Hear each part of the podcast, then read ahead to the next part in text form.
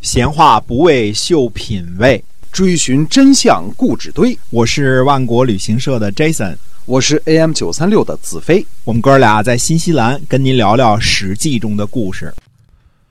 各位亲爱的听友们，大家好！欢迎您呢继续收听我们的节目《史记》中的故事，我们来跟您讲那个年代发生的那些个那些个事情。那我们节目呢每天更新，哎，今天呢我们继续来跟您讲《史记》中的故事，我们希希望您能够一如既往的支持我们。嗯，是的。那么这次呢，呃，讲一些孔夫子的事情啊，这正好是孔夫子的年代。嗯，呃，上次我们说过呢，推测呢，孔夫子所受的这个启蒙教育啊，很可能是他的母亲颜氏女啊、帮他完成的。嗯，呃，但孔夫子呢是个天才啊，这是无可否认的。那么。呃，孔夫子没有像国君或其他的卿士大夫、季平子他们那些人那样啊，受过极高等的这个呃教育。从这个意义上来讲呢，呃，他呃中高级的教育等于是自学成才，哎，对吧？但是学的比谁都好，这不是天才是什么？这个呃，孔夫子自己说啊，就是就是那种生而知之的那种人，嗯，嗯，或者说读书这件事儿呢，重要的只是悟性，这个这没办法，有些人就是比别人聪明啊。就有天赋是吧？哎，对我我尽着我脑子想，我也想象不出来这种聪明是什么样儿的，但是人家确实有人做到了，这就是天才啊。嗯孔夫子自己说呢：“吾少也见，故多能鄙视。”就是这句话当中，我们知道是怎么回事呢？孔夫子年轻的时候，这个地位低贱，嗯因为地位低贱呢，会所以会做很多下等人做的事情。所谓下等人做的事情，无外乎这个做工、务农，嗯、这个驾驶战车、喂马这些事儿啊，这些工作，嗯，杂事儿啊。呃，就是这些杂事儿，其中任何一项，我估计呃，普通人的智力和智慧，呃，这种笔事儿，估计也未必能学得好，学得精，对吧？呃 这嗯对就是天赋。孔夫子十七岁的时候呢，母亲去世，孔夫子想把母亲和父亲合葬，但是没人能告诉他父亲葬在什么地方，所以这个孔夫子呢，只能把陵停在五路之横，就是大路口啊，这个五条马路的交道口啊，哎，五道口，这才有邻居呢指给他说他父亲葬在什么地方。嗯我们说梁叔和呢和孔子母亲的这个婚姻呢是不符合体制的，所以历史上被称为野合。呃，按照这个传说来看呢，孔夫子还应该有九个姐姐，一个跛脚的哥哥孟皮啊，还有父亲另外一房的母亲。但是显然呢，这个孔子的母亲这个与梁叔和的这个这个呃体制外的这个婚姻呐、这个有点跟其他的这些亲戚们没什么太多的往来嗯，啊，估计这个这也和嘛，对吧？对非明媒正娶的婚姻啊嗯，这个有很大的关系。母亲呢，并没有告诉孔子父亲葬在什么地方，呃。估计孔夫子也会怀疑，怎么从来不提起他这个父亲啊？因为嗯这个孔子三岁的时候，父亲就去世了啊。嗯那么，如果颜氏女和另外一房的这个夫人和这个呃孔夫子的这个哥哥姐姐有来往的话，那十七岁的孔子呢，不可能不知道父亲葬在什么地方啊。嗯呃，孔夫子十九岁就进入了季氏的季孙氏的这个府上呢，做一个呃记账本的类似会计的这种小官儿。啊，可见孔夫子聪明啊，嗯一一个书记没学历，呃，没毕业证书的 落魄贵族的私生子啊，嗯这个第一份儿差事儿就是会计，嗯哎而且是记事的会计啊，嗯这个呃也算还不错了，呃。看来呢，孔夫子出生的这个春秋时代起啊，这个士啊，就是，呃，无权无势的这个贵族后裔，类似庶子或者孔夫子这样，这个连庶子都比不上的这种地位啊，就是体制外婚姻的儿子啊，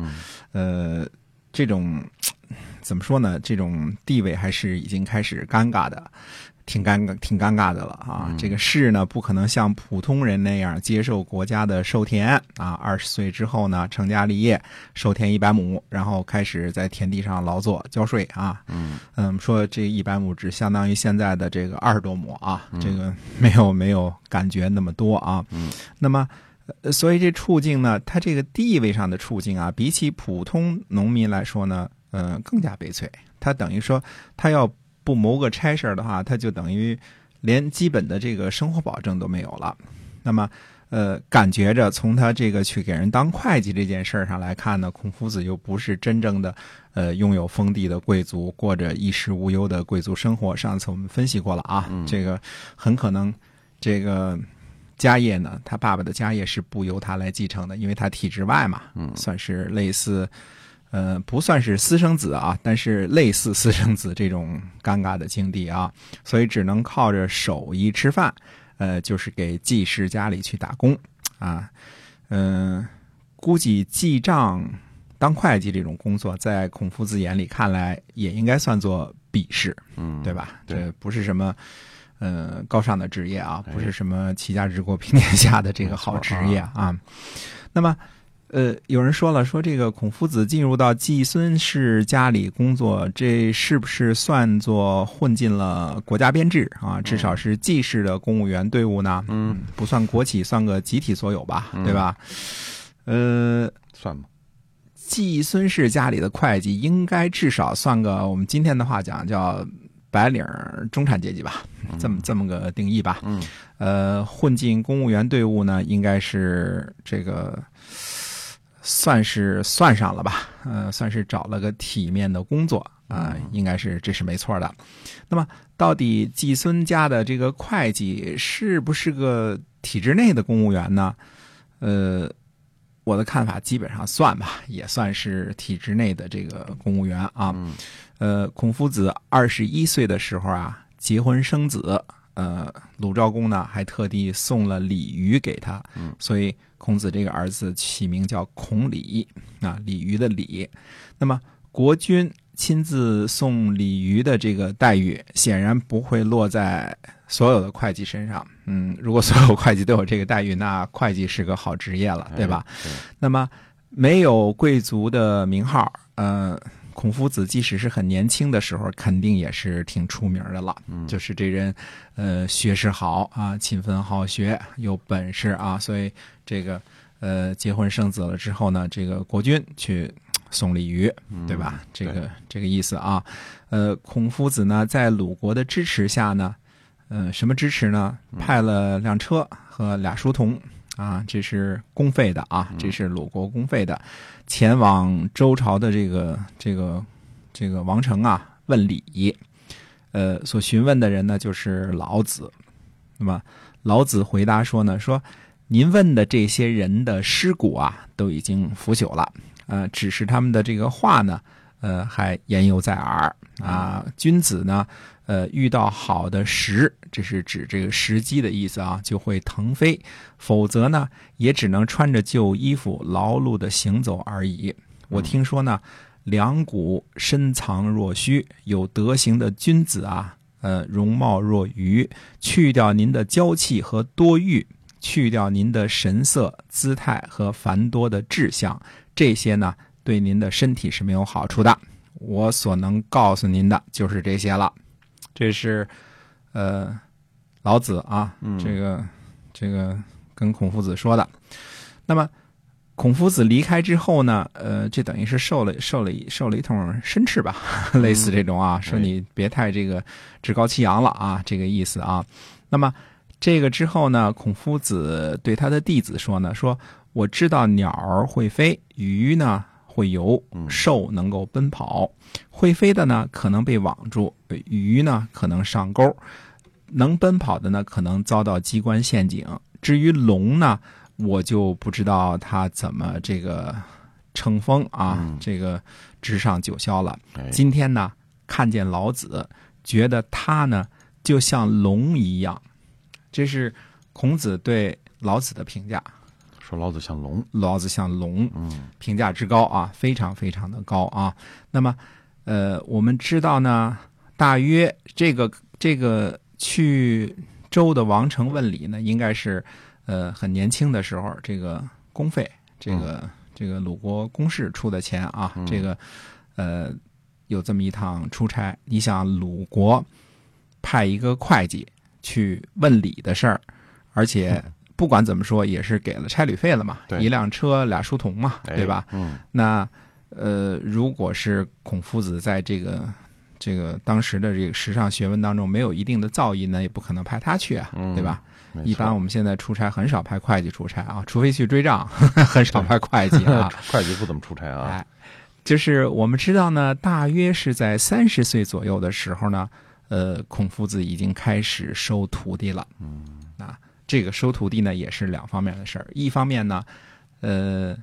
这个他如果要不是很有名气的话，那谁也不会把自己的子弟送给孔夫子去教，对，对吧？嗯，这人名声一定很大，这个贤名在外，学识什么的都很好，嗯所以，呃，类似孟懿子这种都去这个很高的贵族都把子弟子送给他。那么孔夫子呢，呃，他收学生呢，他是说这个只要是有教过一束腊肉的，嗯啊，属修，属啊，属修就是，呃，一串腊肉，学啊费就是腊肉哎。对，只要是教过一串腊肉的，都教诲他们，嗯，都跟他这个讲东西啊。嗯，这个，所以我说，呃，这个当然，这个大家都说孔夫子是这个私学的开创者啊，嗯这个他等于自己是主导这件事情，就是说弟子来了呢，我都开始呃教给他们学问啊，这类似是这个学校这种意思。嗯嗯，但是其他的记载呢，我们知道后来他又又很长时间之内都是收徒讲学，呃，收到的。那么这个孔夫子，我们还是分开两段讲。好呃，下回再跟大家继续说孔夫子年轻的时候啊，三十五岁左右的时候，那么呃，他的行止如何？嗯，好，那么今天我们这个《史记》中的故事啊，先跟大家讲到这儿啊，跟您分享的是孔夫子的故事，我们在下期节目呢继续来跟您聊。好，我们下期再会。再会，拜。